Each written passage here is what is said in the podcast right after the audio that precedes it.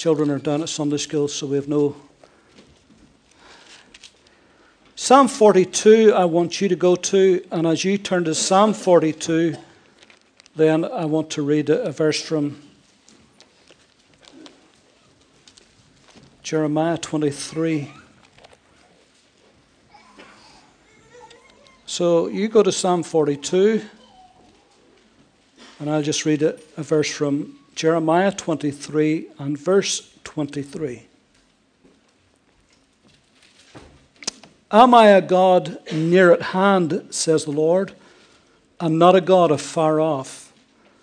Can anyone hide himself in secret places? so I shall not see him, says the Lord. Do I not fill heaven and earth, says the Lord? Am I a God near at hand, said the Lord, and not a God afar off? The overwhelming evidence of Scripture is that God is a God who desires uh, to be near his people. He's not a God who is aloof, distant, disinterested unattached with the daily affairs of his people. Right from the beginning, this was so. We see in the uh, Bible's very earliest recordings of God's dealing with man how that in the Garden of Eden, uh, he came in the cool of the day and he conversed with Adam and Eve. And then we see, of course, in the the wilderness journeys of Israel en route to the promised land, how that God was in the midst of the camp. He was a pillar of cloud by day and a pillar of fire by night. And whenever the camp rested for a while, then they built the tabernacle. And the whole camp surrounded the tabernacle so that, in a sense, that God was in their midst. And He was in the glory of God, the Shekinah glory that shone between the cherubims and the ark in the most holy place. But God was not content with tabernacling himself in a tent in the desert. He wanted to tabernacle himself in human flesh. And John says about Christ that the Word was made flesh and came and dwelt amongst us, and we beheld his glory as the only begotten of the Father, full of grace and truth.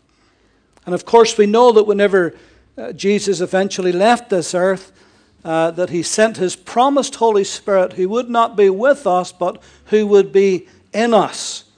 And so the whole desire of God, right from the beginning and right to the end, is to be near and to be in the midst of his people. However, although we know that to be scripturally true, uh, yet there is times whenever we feel that God is afar off.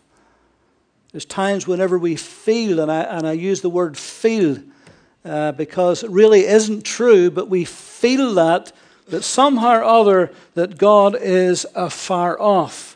Now, this is most likely to come whenever there is a long delay in the answer to prayer, or the promise is yet unfulfilled, or the sickness is long and lingering or the unexpected news that has rocked your world, uh, perhaps has left you feeling deflated uh, and down, maybe even somewhat depressed and maybe not a little defeated. And so, inwardly, even though we know scripturally that God is near and God is nigh to us, but yet inwardly, many times we feel that God is a million miles away. We can't sense His presence. We can't feel Him near. And that's how we feel. And we say, well, how would God allow this to happen? Does He not care about my predicament? Did He not promise that He would never leave me? He would never forsake me, be with me to the end? And if that is true, why do I feel uh, that He's absent in my life? Why do I feel He's not present anymore the way he used to be. Anybody this morning know what I'm talking about? Anybody been there, even just temporarily for a moment or two? Psalm 42, three times in this psalm, which we'll read in a moment or two, three times the psalmist said that his soul was cast down. His soul was bowed down. again and again his detractor said, Where is your God? This God that you're always talking about. This God that you've trusted in. This God that you've been faithful to. Well, where is your God now? And they constantly said that. Now we don't know for sure who wrote this psalm. Uh, some say it was a, a, wandering Levite and he was far away from the temple in Jerusalem and he was longing to be in the place where he could praise God again. Others say for sure it was David, and no question about it. It sounds Davidic as you read through it. We'll see this in a moment or two as well. And they say it was David when he was on the run from his son Absalom, who uh, betrayed him and who threatened to take his very throne and his crown from him, his own son. Others say it was King Hezekiah. Uh, King Hezekiah, they reckon, penned this whenever he was stricken by illness that threatened his very life. And that uh, we don't know how long that illness lasted, but it was a serious illness indeed. And uh, some reckon that was the time when he penned this, when he was going through this difficult period in his life, when he couldn't be at the house of God and it seemed to be God's presence was missing and so forth. Now, Hezekiah was second only to King David as, uh, as far as the, the great kings of, of Judah was concerned. He was a wonderful king. He, he began his reign when he was just 25 years old, and he reigned 29 years in Jerusalem. And he was both a, a reformer and uh, uh, both politically and spiritually. Uh, his, his aim was under God to change the whole uh, temperature spiritually of the nation, and he did that. Uh, he restored temple worship that had been missing for so long. They had worshipped gods in, in every grove and every high hill they could find. Uh, so for a long time they were far from God. But this man began to uh, to rally the nation again and to bring them back to God. Uh, and politically, they were compromisers with Egypt and with this nation and that nation, and he, he sought to rectify that situation. Uh, and he had Isaiah the prophet as his spiritual advisor and as his confidant. You know, Isaiah the prophet was one of the greatest prophets that ever lived, and, and he was fortunate to have him by his side continually. And so, between them, between Isaiah and Hezekiah, they were turning the nation back to God. But they were fighting a battle on two fronts. Uh, and that was that the nation was uh, full of spiritual uh, false cults. Uh, and of course, the dreaded Assyrians, their northern neighbor, that warlike nation that had already destroyed the ten tribes, the the, uh, called Israel, the, the ten northern tribes. Judah was the two southern tribes. And already the Assyrians had come in and had wiped out uh, Israel and scattered them to the four corners of the earth. And now they were threatening little Judah, the tiny little two nation of Judah, the two tribes. They were threatening uh, to destroy them. Uh, and so uh, here is this godly king. He's serving God faithfully. He's turning the nation back to God in spite of much opposition, might I add. And now, in spite of all of that, his health is severely challenged. He is literally sick unto death. In fact, it's so bad that Isaiah, his trusted spiritual advisor, tells him to set his house in order, for you shall surely die and not live. If ever God seemed far away, surely for Hezekiah, it must be now. If ever God seemed distant and aloof and disinterested and not unduly concerned at all about him, right now was the time when he would feel this. And for all of, of all of the times for this actually to happen, you know, he was in his prime. He was doing a fantastic job. He's living godly. And suddenly the rug is pulled out from under him and, and he's sick and it's terminal. And the prophet has told him so.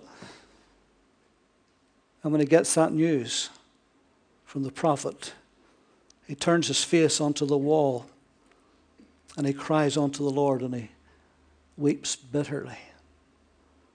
And so at this moment, if he ever was going to feel that God was afar off, this is it. And there are times in our lives, in, in crises times, in difficult periods. And, and even though we know scripturally he's near, we know scripturally he's there, and we know the Holy Spirit lives within us scripturally, but just at that moment, it seems that God is a million miles away. Hold your place in Psalm 42. I, I want to just turn to uh, 2 Kings chapter 20 and just uh, read this where this actually happens. 2 Kings chapter 20, verse 1. In those days, Hezekiah was sick and near death. And Isaiah the prophet, the son of Amos, came to him and said to him, Thus saith the Lord, Set your house in order, for you shall die and not live. Then he turned his face toward the wall and prayed to the Lord, saying, Remember now, O Lord, I pray, how I walked before you in truth and with a loyal heart, and have done what was good in your sight. And Hezekiah wept bitterly. And it happened before Isaiah had gone out into the middle court that the word of the Lord came unto him, saying, Return and tell Hezekiah, the leader of my people, Thus saith the Lord, the God of David your father, I have heard your prayer, I have seen your tears, surely I will heal you. And on the third day you shall go up to the house of the Lord, and I will add to your days fifteen years, and I will deliver you and this city from the hand of the king of Assyria.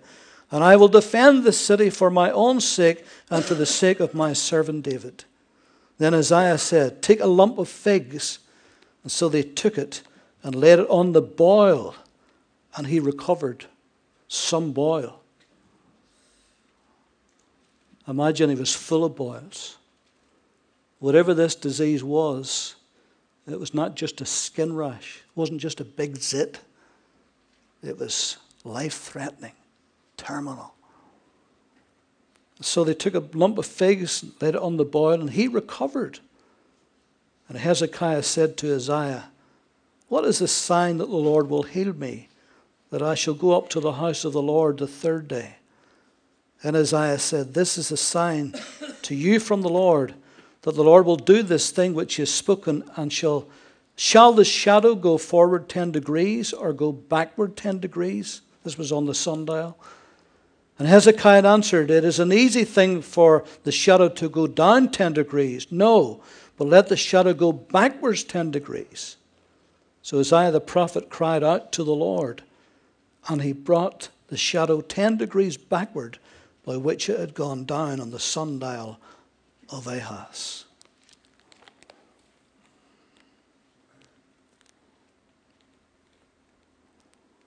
And so it could be and we're going to take it as such this morning because we're unsure of exactly who wrote this, but it could be that Isaiah or Hezekiah wrote Psalm 42 in the midst of this very, very difficult period of his life when he felt God was afar off. So let's read Psalm 42 and make just some comments as we look at it.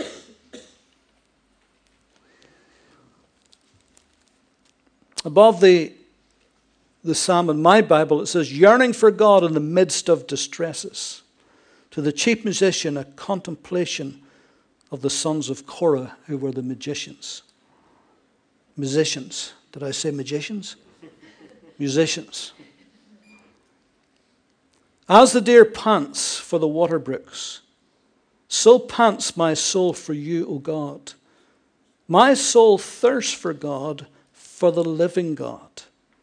When shall I come and appear before God? My tears have been my food day and night, while they continually say to me, Where is your God? Now, here's a man, and this is encouraging, in spite of all that he's going through, in spite of his deadly illness, in spite of being in his prime and it looks like his life is going to be taken away suddenly, in spite of the Assyrians that are about to come in and just to destroy his nation before his eyes, here's a man who is desperate above all things to be in the house of the Lord. When shall I appear before God? Here he is, confined to his palace, looking terrible, feeling horrible, with all of this weight of dreadful news upon him. And the one thing in the midst of all of that that he wants is to be in the house of the Lord. You've got to admire this man. He's panting, he's hungering, he's thirsting after righteousness. He's like the deer that's been hunted and hounded, who is thirsty, who longs for a river to drink and to escape the hounds that are chasing. There's something godly about this man. There's something about him, like David, who loves the house of the Lord. And he wants to be in God's presence. Now we know that we can be in God's presence in a room or in a field or a country road and a walk. We know that. But there's a reason for the house of God where we come corporately together and worship the King of Kings and Lord of Lords. There's something about the house of the Lord when God's people meet that is special and it is good and it's right. He says, My tears have been my food day and night while they continually say to me, Where is your God? In a mocking tone. And while in your difficult day, it may not be that somebody literally comes to you and says, Where is your God in the midst of this? But it could be that your own feelings are mocking you. Where is your God? If God is so good, if God is so real, where is your God right now in the midst of your difficulty? Ever hear that voice in your head? Did that voice ever speak to you? Job's wife said to him, Curse God and die. How'd you have it like to have a wife like that? Hmm? When I remember these things, I pour out my soul within me. For I used to go with the multitude I went with them to the house of God with the voice of joy and praise, with a multitude that kept a pilgrim feast. Oh, he's remembering, he's looking back, and he's longing. If only I could go with the multitude to the house of the Lord again. What a joy that would be. And then he asks himself the question Why are you cast down, O my soul? Why are you disquieted within me? Why? He knew the truth. He knew the Word of God. He knew that God wouldn't leave him. But his feelings were saying the opposite. He knew what the Word said, but his feelings were dictating to him. So he said, Why? Why should I be feeling this? Why should I be even thinking this way? Why should I be even verbalizing this? So he's given himself a good talking to. Have you ever given yourself a good talking to? Have you ever taken yourself with a scruff of the neck and shook yourself? Sometimes we need to do that, don't we? Had ourselves a good kick up the posterior, spiritually speaking. Why are you cast down, O my soul? You ought to know better. You know the truth. You know that God would never leave you. But that's what you feel. Why are you disquieted within me? Hope in God, for I shall yet praise him for the help of his countenance. Oh my God, now he's talking to God now. Oh my God, my soul is cast down within me. Therefore, I will remember you from the land of Jordan, from the hills of Hermon, from the hill Mizar Deep calls unto deep at the noise of your waterfalls. All your waves and billows have gone over me. He's looking back to the Jordan who begins its journey in Mount Hermon and comes down the mountainside, particularly in flood time, when it's in full spate and it's twisting and it's weaving its way through the valley and the rocks and the precipices. And it's a torrent. And he's feeling that this is coming over his head and that the currents are about to sweep him away. and he feels, What can I do about this? I'm helpless. Look, it's in full flood against me. The billows is coming over my head. I'm about to drown here. Do you ever feel that? Spiritually speaking, you're about to drown. You feel you're being swept away by some undercurrent that's not of your making. Then he said, The Lord will command his loving kindness in the daytime, and in the night his song shall be with me, a prayer to the God of my life. Now you can see him swinging back and forward in his thoughts and in his thinking. One minute he's up, the next minute he's down. One minute he's positive, the next minute he's negative. One minute God seems a million miles away, the next minute he's saying, But God, you're going to be with me day and night. See, when God seems far away, this is how we react very often. I will say to God, my rock, why have you forgotten me? That sounds very contradictory, doesn't it?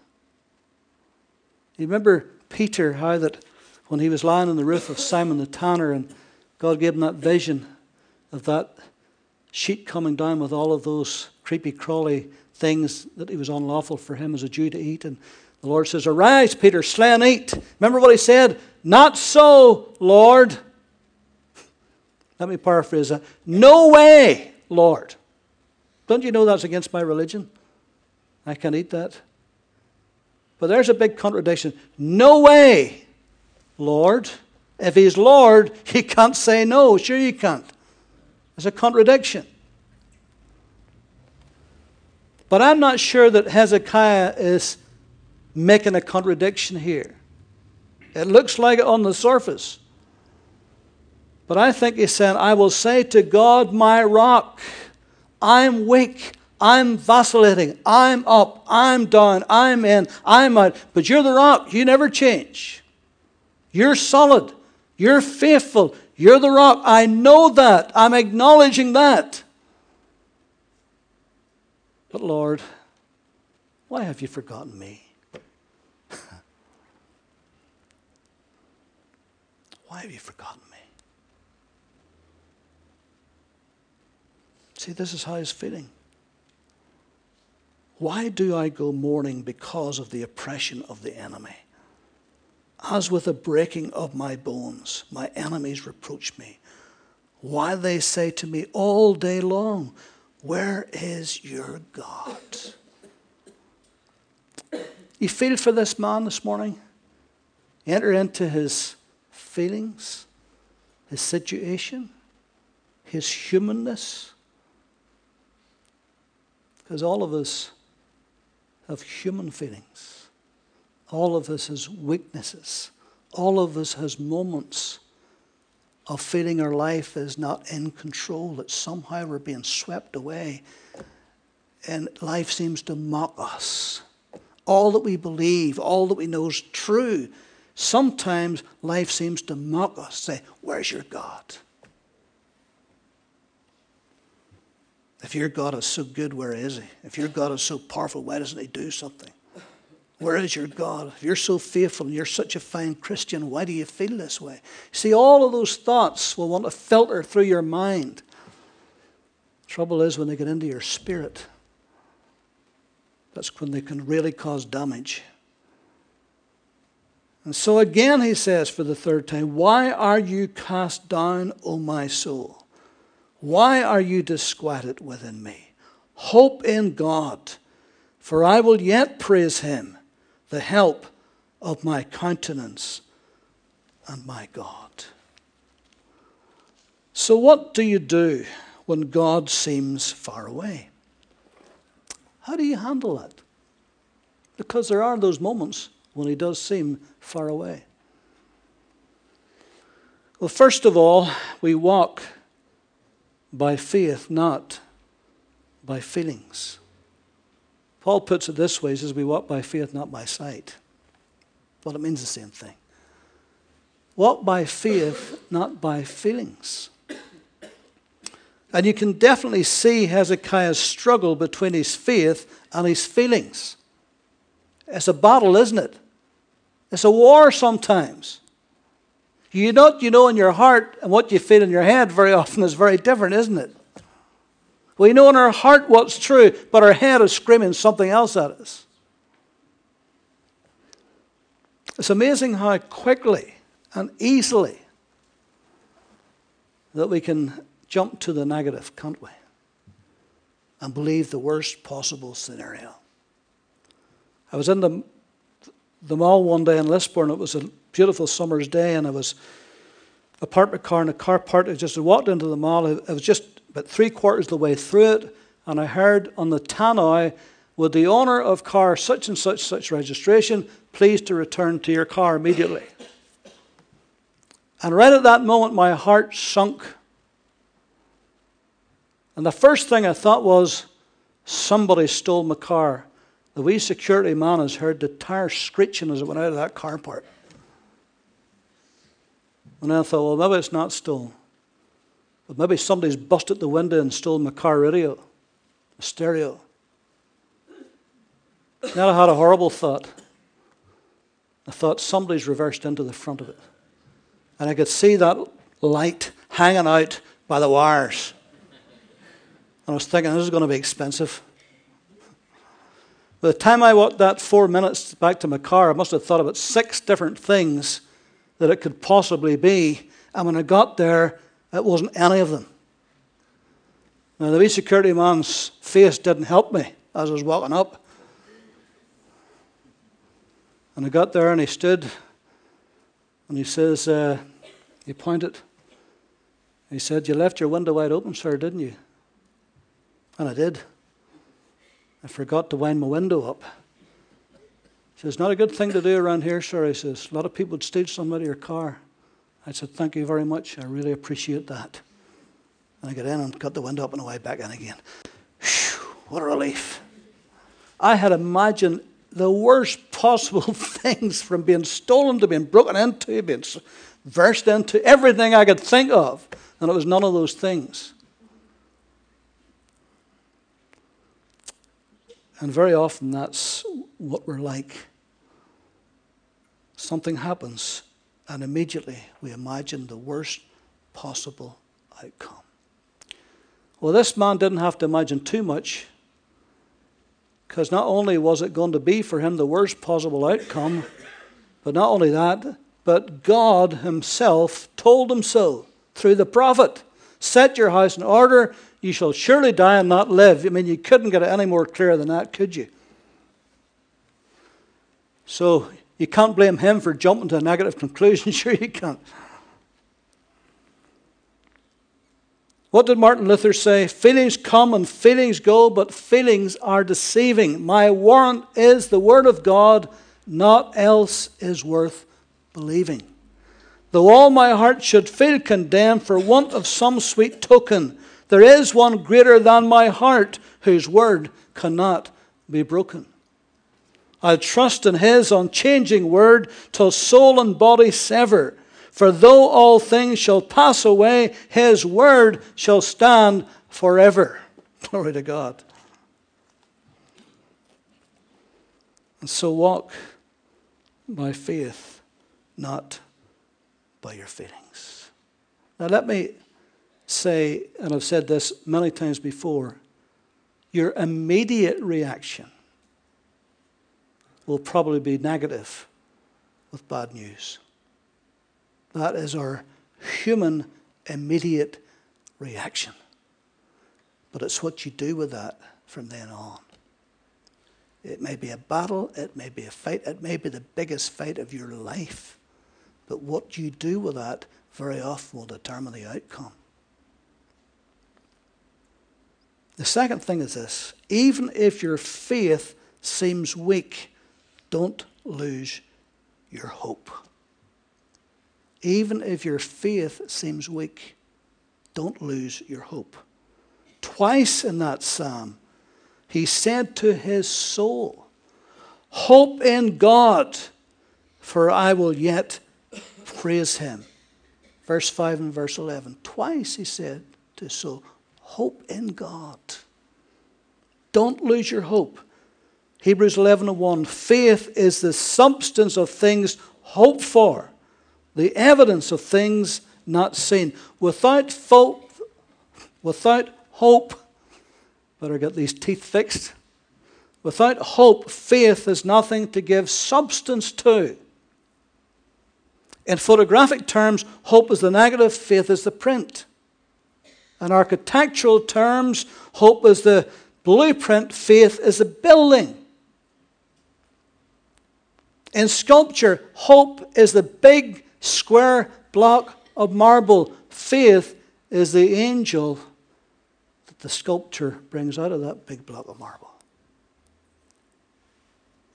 Faith needs something to substantiate, and hope is what it gives substance to. What are you hoping for? Abraham in Romans chapter 4, verse 17 and 18 in the presence of him whom he believed, God, who gives life to the dead and calls those things that do not exist as though they did.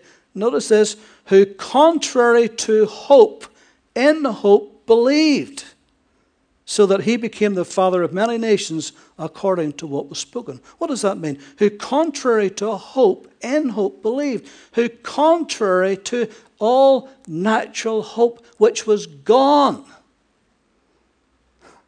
They were too old to have children. Sarah was well past even conceiving, never mind giving birth. So all natural hope was gone. but he had a spiritual hope. There was some hope that was beyond the natural. And sometimes, if all of you look at as the natural, you will have no hope whatsoever. You need a spiritual hope. And so, contrary to hope, that natural hope, because it was gone, there's none to hope in anymore, in hope believed, so that he became the father of many nations. He was the father of the faith, wasn't he? Lamentations 3 25 and 26. The Lord is good to those who wait for him, to the soul who seeks him. It is good that one should hope and wait quietly for the salvation of the Lord. Now, this is not hope soism. This is a hope that springs from your spirit when you decide to trust God. Something that rises up from within, that's a godly thing, that's a good thing, that faith can latch onto. Proverbs 13 and 12 says, Hope deferred makes the heart sick. Not just what you're hoping for it's deferred, but hope deferred makes the heart sick. When you have no hope whatsoever, it makes the heart sick.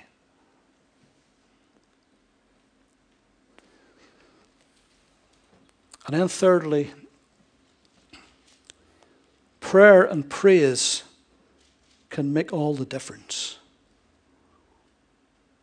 Listen to what he says in verse 8 The Lord will command his loving kindness in the daytime, and in the night his song shall be with me, a prayer to the God of my life. In spite of all that he's facing, all that he's feeling, he's talking to himself here. He's saying, I'm going to praise and I'm going to pray. And I'm going to praise in the daytime, and I'm going to pray in the nighttime. Verse 11 Why are you cast down, O my soul? Why are you disquieted within me? Hope in God, for I shall yet praise him, the help of my countenance and my God. I'm going to praise him now when I don't feel like it. I'm going to praise him by faith. I'm going to praise him because he deserves to be praised. I'm going to praise him because he's worthy to be praised, regardless of how I feel. And then when I get the answer that I need, I'm going to praise Him even more. Praise and prayer makes all the difference. Habakkuk chapter 3, verse 17, you know it well. Though the fig tree may not blossom, nor fruit be on the vines, though the labor of the olive may fail, and the fields yield no food, though the flock may be cut off from the fold, and there be no herd in the stalls, Doesn't sound as if God's involved in this man's life. Hmm? But he is. Says, Yet I will rejoice in the Lord, and I will joy in the God of my salvation. Hasn't happened yet, but he's still rejoicing. The Lord God is my strength. He will make my feet like deer's feet, and he will make me to walk on my high hills. When Paul and Silas were locked in that jailhouse at midnight, prayer and praise made all the difference, didn't it? When Peter was in jail awaiting his execution, which was going to happen the next morning, prayer in the house of John Mark made all the difference. God sent a big angel, slapped him on the wrist, knocked those chains off, and he walked out, didn't he? Remember Joshua when he came to Jericho, that great city, that fortified wall city? Remember, under the direction of God, what he told him to do? That once for six days they were to march around the city. And then on the seventh day, they were to march around seven times. And on the last march around, which was the 13th time, remember what he told them to do? He told the priest to give a long, loud blast on the trumpets. And they were to shout with a loud voice. And on the 13th time around, the priest gave a long, long blast on the trumpets, and the people as one shouted with a great shout. And it made all the difference, didn't it? The walls fell down, and the city was taken. Hezekiah says, I will praise you and I will pray to you in the daytime and in the night season. And it made all the difference. Before Isaiah had reached the middle ward, God sent him back and says, Tell him I'm going to heal him. And I'm going to give him 15 years on his life and not to worry about his enemies, the Syrians. I'll take care of them. And he did. So Hezekiah had his health restored. He got 15 years on his life. And his enemies, the Syrians, were completely and utterly defeated. Glory to God. What do you do when God seems far away? You walk by faith, not by your feelings. And even when your faith seems weak, don't lose your hope. And pray and praise God because it will make all the difference in your situation. Let's pray.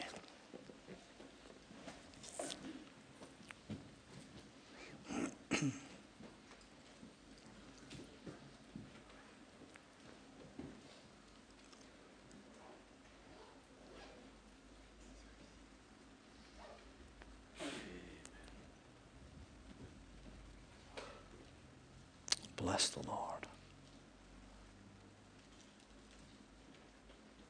Now, I don't know exactly where you are this morning in relation to this message, but in a congregation of, of this size, my guess is that would be a number of you who is either in this position or has been in it, and you've been struggling with your feelings It's been a battle, it's been a fight.